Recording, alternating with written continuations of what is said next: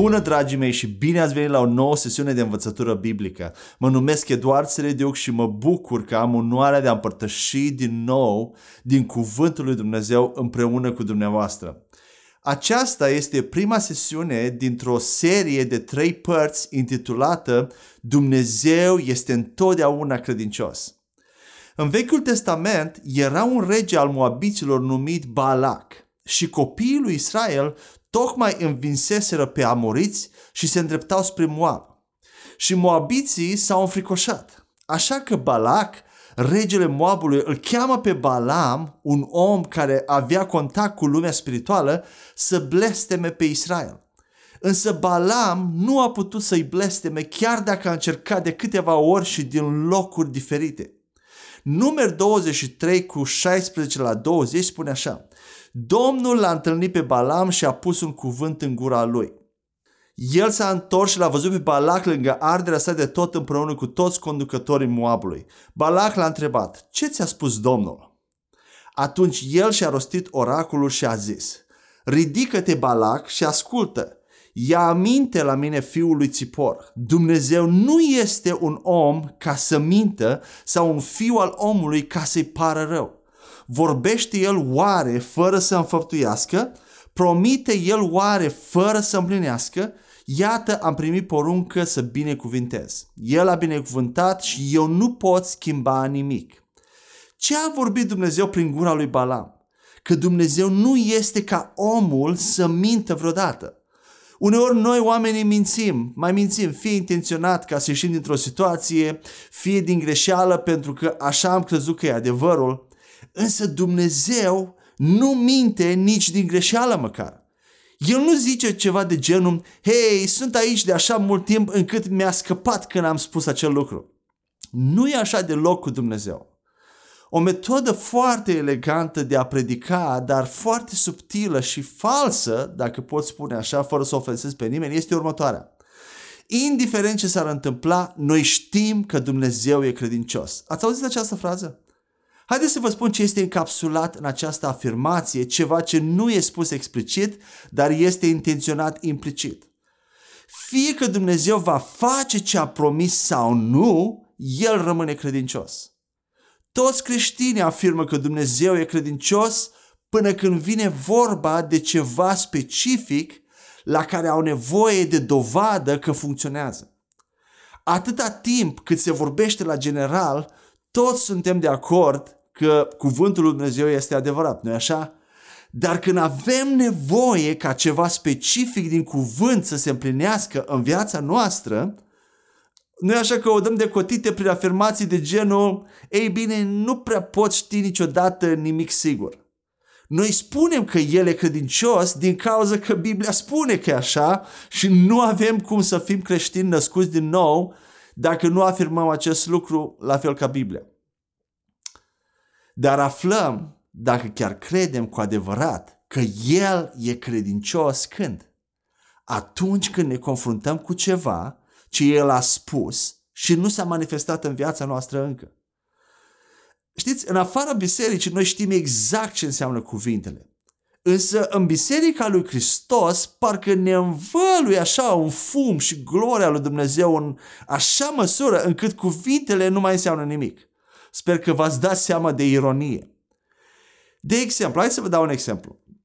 Dacă în afara bisericii cineva ia un împrumut, sigur ați luat un împrumut de la bancă și la un moment nu mai plătește ratele, va fi considerat necredincios de către bancă, indiferent în ce fel se schimbă economia și situațiile. De ce?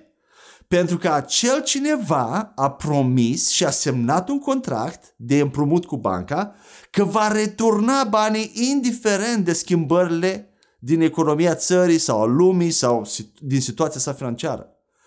Dacă îmi vine vorba de Dumnezeu, gândim total altfel, fără să ne dăm seama și să mă includ aici. Ei bine, Dumnezeu e Dumnezeu, chiar dacă nu face chiar tot ce a zis, El tot e credincios. El nu trebuie să facă tot ce a zis chiar, dar tot e credincios. Și învăluim totul așa într-un nor de mister și ambiguitate nedumnezească, chiar demonică aș putea spune, dacă nu prea dur, și aducem în schemă și toate cuvintele teologice pompoase ca să căpătăm mai multă credibilitate în afirmațiile noastre nebiblice. Ei bine, Dumnezeu în suveranitatea Lui poate a decis să facă altceva într-o anumită situație decât ce a zis în cuvânt. Și atunci oamenii de rând vor avea tendința să spună Băi, nu prea înțeleg nimic din ce vrea să spună acest om, dar în mod sigur știe mai multe decât mine pentru că a fost la seminar. Așa că o să cred ce spune. Noi așa, așa suntem noi oameni de rând. Acum, haideți să vedem care ar fi o definiție a credincioșiei lui Dumnezeu. Dumnezeu e întotdeauna credincios, înseamnă că El va face întotdeauna ce a spus că va face și a făcut deja ce a spus că a făcut. O definiție și mai simplă a credincioșiei ar fi următoarea.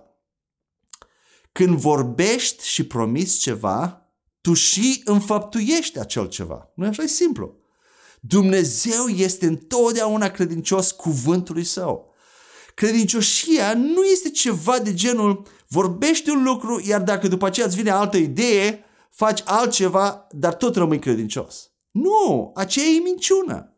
Versetul 20 din pasajul de mai sus spune că odată ce Dumnezeu a binecuvântat ceva sau pe cineva, acea binecuvântare nu mai poate fi inversată. Haleluia!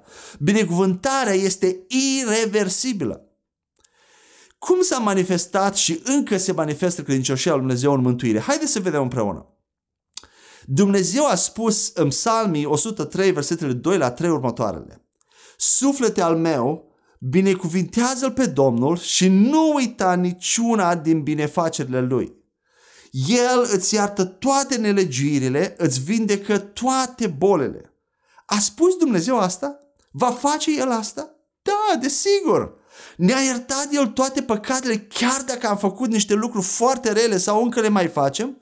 Da, sigur. El ne-a iertat toate păcatele trecute, prezente și viitoare. Cum știm asta? Pentru că El a spus așa. Ne-a vindecat El toate bolile fizice? Da, desigur. Cum știm acest lucru? Pentru că El tocmai a spus în pasajul pe care l-am citit. Însă mulți creștini dau înapoi când vine vorba de vindecare. Atâta timp cât nu trebuie să vezi ceva tangibil, palpabil, cum ar fi de exemplu în domeniul iertării păcatelor, care nu e palpabil, Dumnezeu e credincios. Însă când vine vorba de ceva vizibil ca vindecare fizică, el nu mai este credincios. Nu riscăm pentru că dacă nu se întâmplă nimic, nu așa, atunci toți ochii sunt pe noi și ne e teamă. Dacă cineva îl primește pe Isus în inima lui, noi ce facem? Îl conducem în rugăciunea de prădare și suntem bucuroși să o facem. Dar dacă după o săptămână acea persoană vine și ne spune nu știu ce se întâmplă cu mine, dar simt așa că nu mai sunt salvat sau salvată. Ce, ce întrebăm noi probabil pe acea persoană? Păi de ce simți așa? La care persoana răspunde, pur și simplu nu simt că Dumnezeu m-a iertat. Ce răspundem noi de obicei ca și creștini în acel moment? Păi nu știu ce să zic, poate chiar nu te-a iertat, cine știe? nu, nici de cum. Nu răspundem în felul acesta, ci noi vom spune cum? Nu trebuie să trăiești după sentimente. Biblia spune la Roman 10 cu 9 la 10 că dacă îl facem pe el domn, vom fi mântuiți. Noi trăim prin credință și nu prin vedere sau prin simțire. Noi toți avem sentimente din acestea din când în când, dar nu trebuie să le bagi în seamă. Trebuie să le ignori. Aceste simțiri trebuie ignorate. Dar cum procedăm când ajungem la vindecare sau binecuvântare financiară și nu ne simțim vindecați. În loc să zicem, nu mă iau după ceea ce simt, ci după ceea ce spune cuvântul lui Dumnezeu, noi ce facem? Zicem ceva de genul și totdeauna mă includ aici, că am fost și eu așa. Mă încred în Dumnezeu, El știe mai bine ce e bun pentru mine. Acum, vedeți, spunem ceva diferit de ceea ce Dumnezeu a spus. În Luca 5 cu 17 la 26 îl vedem pe Iisus din nou, ca și în Psalmi 103, versetele 2 la 3, punând iertarea păcatelor pe același loc cu vindecarea fizică. Într-una din zile, în timp ce el dădea învățătură, erau acolo și niște farisei și învățători ai legii, care veniseră de prin toate satele Galilei și ale Iudeii și din Ierusalim. Puterea Domnului era cu el ca să vindece. Și iată că niște oameni aduceau pe pat un om care era paralizat. Ei încercau să intre cu el ca să îl pună înaintea lui Isus. Dar fiindcă n-au găsit cum să-l aducă înăuntru din cauza mulțimii, s-au urcat pe acoperișul casei și l-au coborât cu, patru, cu patul printre cărămizi în mijlocul mulțimii înaintea lui Isus. Văzând Isus credința lor, a zis, Omule, păcatele îți sunt iertate. Cărturarii și farisei au început să-și zică, Cine este acesta care rostește blasfemii? Cine poate ierta păcatele în afară de singurul Dumnezeu? Însă Isus, cunoscând gândurile lor, a răspuns zicându-le, De ce gândiți astfel în inimile voastre? Ce este mai ușor? A spune păcatele sunt iertate sau a spune ridică-te și umblă? Dar ca să știți că Fiul omului are pe pământ autoritatea de a ierta păcatele, ție îți spun, i-a zis el celui ce era paralizat, ridică-te, ia-ți patul și du-te acasă. Și deodată el s-a ridicat înaintea lor și a luat patul pe care zăcuse și s-a dus acasă slăvindu-l pe Dumnezeu. Pe toți i-a cuprins uimirea și îl slăveau pe Dumnezeu, s-au umplut de teamă și au zis, Astăzi am văzut lucruri nemai întâlnite. Practic, Isus ce spune aici este faptul că nici a ierta păcatele și nici a vindeca pe cineva nu este un lucru ușor. Ambele sunt foarte grele de înfăptuit. Însă pentru a demonstra că El are puterea și autoritatea de a ierta păcatele, un lucru care nu putea fi dovedit palpabil în El însuși, Isus îl vindecă pe olog, un lucru palpabil. În felul acesta, Isus arată că la fel cum voia lui Dumnezeu pentru oameni este să le ierte păcatele și pentru aceasta urma să-și dea viața la cruce, în ace- bineînțeles, în același fel, voia lui este să îi și vindece fizic. De aceea, vindecarea fizică a fost inclusă și ea în jertfa de pe cruce alături de iertare de păcate. Isus spune în Matei 18 cu 3 că dacă nu ne vom face ca niște copilași, nu vom intra niciodată în împărăția cerurilor. Care este caracteristica copiilor despre care Isus vorbește aici? Credința orbească a unui copil în ceea ce îi spune tatăl său, chiar dacă nu vede ceva imediat. Nu așa? Când un tată le promite copiilor lui că vor merge la un par de distracții sau la circ, acei copii se bucură deja ca și cum ar merge în acel moment, nu așa? Doar pentru că tatăl le-a promis. Dar dacă acel tată e un părinte rău, ar putea să le spună ceva de genul. Oh, nu, nu, nu, nu, nu vă entuziasmați, nu mai merge la niciun par, v-am păcălit, am zis și eu așa. V-am zis doar așa în glumă să văd cum reacționați. Dumnezeu nu este deloc așa. El nu spune niciodată, oh, greșeala mea, am zis eu cumva în cuvântul meu că te-am vindecat? No, nu, nu, nu e chiar așa, tu chiar iei Biblia în serios. Știu, pare, pare poate amuzant, dar exact așa gândim noi despre Dumnezeu și ne raportăm la El în felul acesta. Haideți să mergem un pas mai departe. Știai că Dumnezeu a fost și este suveran tot timpul și nu numai în anumite perioade de timp? Auzim de multe ori fraza următoare. Dumnezeu e în control. El e suveran. Dumnezeu în înțelepciunea lui infinită și în suveranitatea lui știe că în această situație specifică ar fi mai bine altceva. Câți dintre noi știm că Dumnezeu era suveran și avea toată cunoașterea și în momentul când a dat promisiunile? Dumnezeu nu a obținut informații noi de la momentul când ne-a dat o promisiune până la momentul în care avem nevoie de acea promisiune. nu e așa? Gândiți-vă puțin.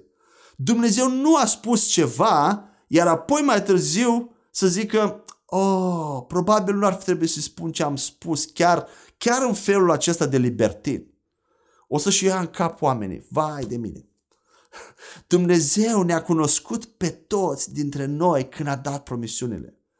Acum, când auzi aceste lucruri, S-ar putea să-ți vină în minte niște experiențe personale sau ale altor oameni negative din trecut. Dar cum rămâni cu aceasta? Cu situația omului respectiv? Am, de exemplu, o mătușă sau un unchi care nu s-a vindecat sau a murit mai rău. Noi toți avem astfel de cazuri sau am trecut prin situații similare. Nu sunteți singuri. Dar Biblia ne spune să umblăm prin credință și nu prin vedere. Iacov 1 cu 5 la 7 spune așa. Dacă vreo una dintre voi îi lipsește înțelepciunea, să o ceară de la Dumnezeu care dă doar unora, nu, tuturor, cu generozitate și fără să mustre. Nu trebuie să te simți prost că ți-a dat-o. Și ea s-ar, putea să fie, să-i fie dată dacă e voia lui Dumnezeu și dacă el e într-o dispoziție bună? Nu, îi va fi dată. Dar să o ceară cu credință, fără să se îndoiască deloc. Nici măcar să nu ia în considerare că s-ar putea să nu se întâmple. Fiindcă cel ce se îndoiește este ca valul mării, purtat de vânt și împins încoace și încolo. Un astfel de om să nu se aștepte să primească ceva de la Domnul, fiindcă este un om șovăielnic, nestatornic în toate căile lui. Observați ce extrem și extravagant este Dumnezeu. El dă tuturor cu generozitate, fără mustrare sau șantaj. El este un Dumnezeu absolut, clar, pragmatic. Și în acest pasaj nu e vorba doar de înțelepciune, ci de orice cerem de la Dumnezeu. În versetele 7 și 8, Iacov face tranziția de la un lucru specific, cum ar fi înțelepciunea, la toate lucrurile în general, folosind termeni ca ceva sau nestatornic în toate căile lui. Apoi haideți să observăm aparenta redundanță care e în acest pasaj. Să cer cu credință fără să te îndoiești. Nu e oare același lucru? Există două feluri de gândire care mereu intră în conflict. Să zicem că cineva este bolnav și are în familia sa o mătușă, Marta, un nume fictiv, tot bolnavă, care nu s-a vindecat deși s-a rugat. Și mai are și un unchi, Ion, tot nume fictiv, care a murit chiar dacă a crezut în vindecare. Cu toții cred că avem astfel de cazuri. Când acea persoană vrea să se roage pentru vindecare, în mintea ei vor fi două gândiri. Doamne, Tu ai spus că prin rănile Tale sunt vindecat și cred gândirea numărul 1 plină de credință. Dar mătușa Marta nu a fost vindecată. Iar unchiul Ion știi că a murit, chiar dacă a crezut. Gândirea numărul 2, cu îndoială. De aceea Iacov spune prin Duhul Sfânt să cerem cu credință fără să ne îndoim. E oare ușor să nu ne îndoim? Conceptul e simplu, dar nu e ușor. Când presiunea vine în viața noastră, tot atunci se prezintă în mintea noastră foarte loiale și logica și experiențele negative din trecut, atât ale noastre cât și ale altora. Însă nu vom câștiga niciodată nimic prin a nu-L crede pe Dumnezeu. Țineți minte acest lucru. Încă un lucru important și de menționat aici este că întâi vine tentația de a ne îndoi și apoi îndoiala propriu-zisă a fi ispitiți să ne îndoim nu înseamnă că deja ne-am îndoit, ci doar dacă începem să vorbim și să acționăm pe baza acelei tentații de îndoială, atunci abia am săvârșit păcatul îndoielei. Nu trebuie confundată ispita de a ne îndoi, care poate să vină oricând și la oricine, cu îndoiala în sine. Mai este un tip de rugăciune în rândul creștinilor atunci când aceștia se roagă pentru alții un fel de rugăciune prin care omul nu greșește niciodată, dacă pot spune așa. Doar Dumnezeu poate. Sună așa. Oricare ar fi voia ta, Doamne, cu această situație, facă-se voia ta. Și fie că omul e vindecat sau nu, sau fie că moare sau nu, rugăciunea respectivă se va împlini, nu-i așa? E o rugăciune foarte prudentă și sigură pentru om, însă nu pentru Dumnezeu. Fiți atenți aici. Sau ne mai rugăm în felul următor. Doamne, Tu vezi această persoană că se luptă financiar și Tu știi mai bine de ce e așa. De aceea ne rugăm acum ca voia Ta să se facă. Isus nu s-a rugat niciodată așa pentru oameni, pentru a obține ceva de la Dumnezeu. Ați observat acest lucru? Da, poate când nu știm voia lui Dumnezeu cu privire la o situație de viitor sau o, o decizie importantă de servici, de acceptarea unui job, ne putem ruga în felul acesta, dar nu și atunci când avem revelată voia lui cu privire la acea situație în Scriptură. Dar știți de ce nu rugăm așa? Pentru că vrem să stăm și în barcă ca ceilalți ucenici și să mergem pe ape cum a făcut Petru în același timp. Dar cu toții știm că acest lucru nu este posibil. Dacă ne gândim la acea scenă, Iisus nu i-a spus lui Petru să vină pe ape la el, ca mai apoi 5 minute mai târziu, în suveranitatea lui, să se răzgândească și să lase pe Petru să se scufunde, săracul de el. De ce? Ca să nu-și o ia în cap față de ceilalți ucenici. E, e hilar, e amuzant poate. Petru a început să se scufunde din cauza îndoielii sale. El a început să meargă pe ape cu credință, vă dați seama, dar pe parcurs a lăsat îndoiala să-și facă loc pentru că probabil nu a mai auzit de niciun alt om vreodată să meargă pe ape și când a mai văzut și valurile din jurul lui, a cedat complet în fața îndoielii. Însă cuvântul pe care Isus i l-a dat l-ar fi susținut să meargă pe ape până la Isus. Sunt convins că deja ți-am stârnit interesul prin tot ce am spus până acum și o licărire de speranță s-a aprins în inima ta și poate te întrebi, ok, dar cum să-mi zidesc credința aceasta? Roman 10 cu 17 spune așa, astfel credința vine în urma auzirii, iar auzirea vine prin cuvântul lui Hristos. Credința nu vine prin auzirea sau meditarea la cazuri de oameni care nu au fost eliberați, vindecați sau ajutați. Noi nu ne putem permite să ne punem tot felul de întrebări de genul Mă întreb oare ce s-a fi întâmplat în situația respectivă? Și care a fost cauza de nu s-a vindecat persoana cealaltă? De asemenea, nu putem să ne poruncim nouă înșine sau să ne forțăm cumva să avem credință când ajungem în fața nevoii sau opresiunii. Nu atunci e momentul să zidești credința. Credința se zidește înainte de a ajunge în fața nevoii prin meditarea regulată la cuvânt.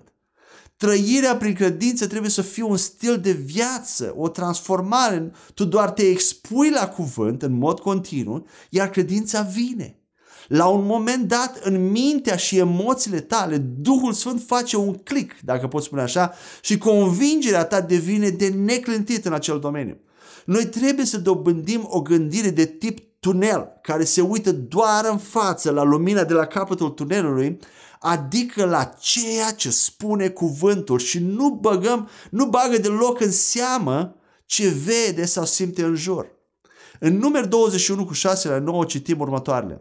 Atunci Domnul a trimis împotriva poporului niște șerpi veninoși, ei au mușcat pe cei din popor și mulți din oameni din Israel au murit.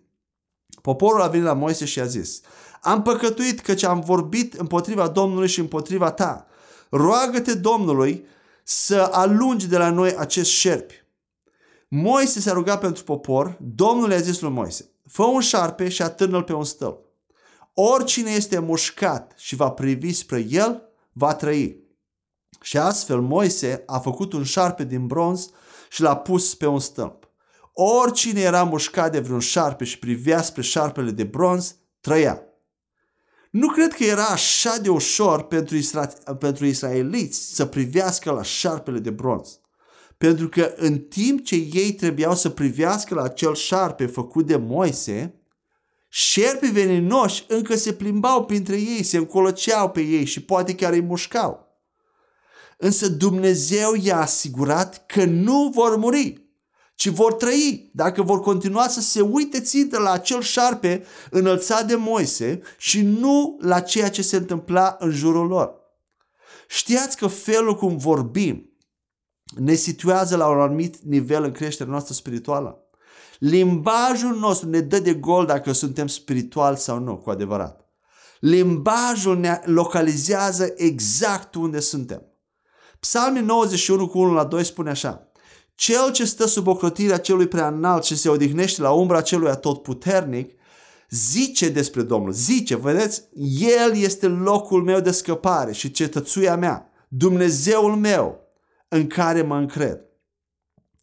Să observăm că în versetul 2, cel ce zice despre Domnul, El este locul meu de scăpare, nu o face în biserică, ci în viața lui personală. Când se confruntă cu o problemă, atunci în momentul.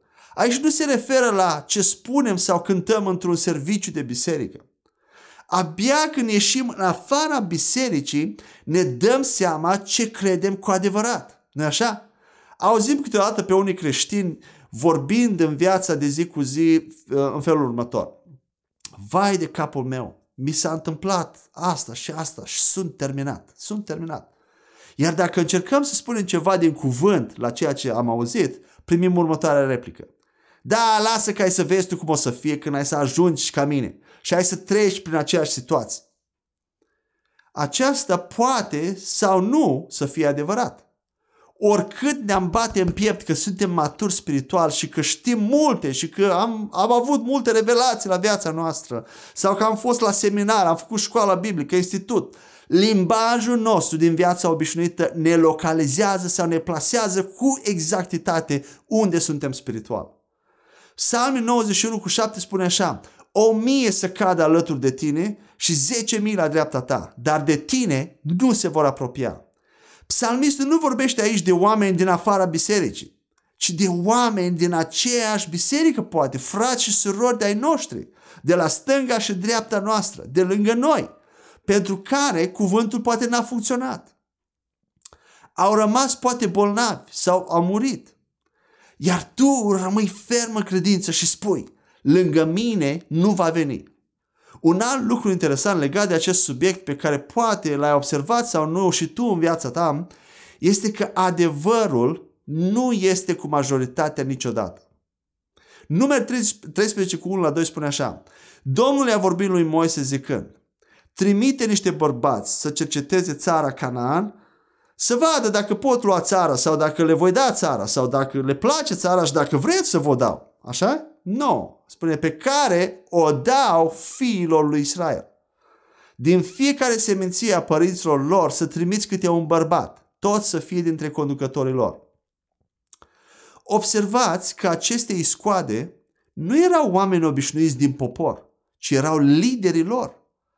Și Dumnezeu spunea un lucru iar majoritatea acestor scoade spuneau total alt lucru. E trist. În număr 14 cu 2 la 9 vedem că toți fiii lui Israel au cârtit împotriva lui Moise și a lui Aron și întreaga comunitate le-a zis O, de a fi murit noi în țara Egiptului sau de a fi murit în pustia aceasta. De ce ne aduce Domnul în țara aceasta? Ca să cădem loviți de sabie? soțiile noastre și copilașii noștri vor ajunge pradă. N-ar fi mai bine să ne întoarcem în Egipt?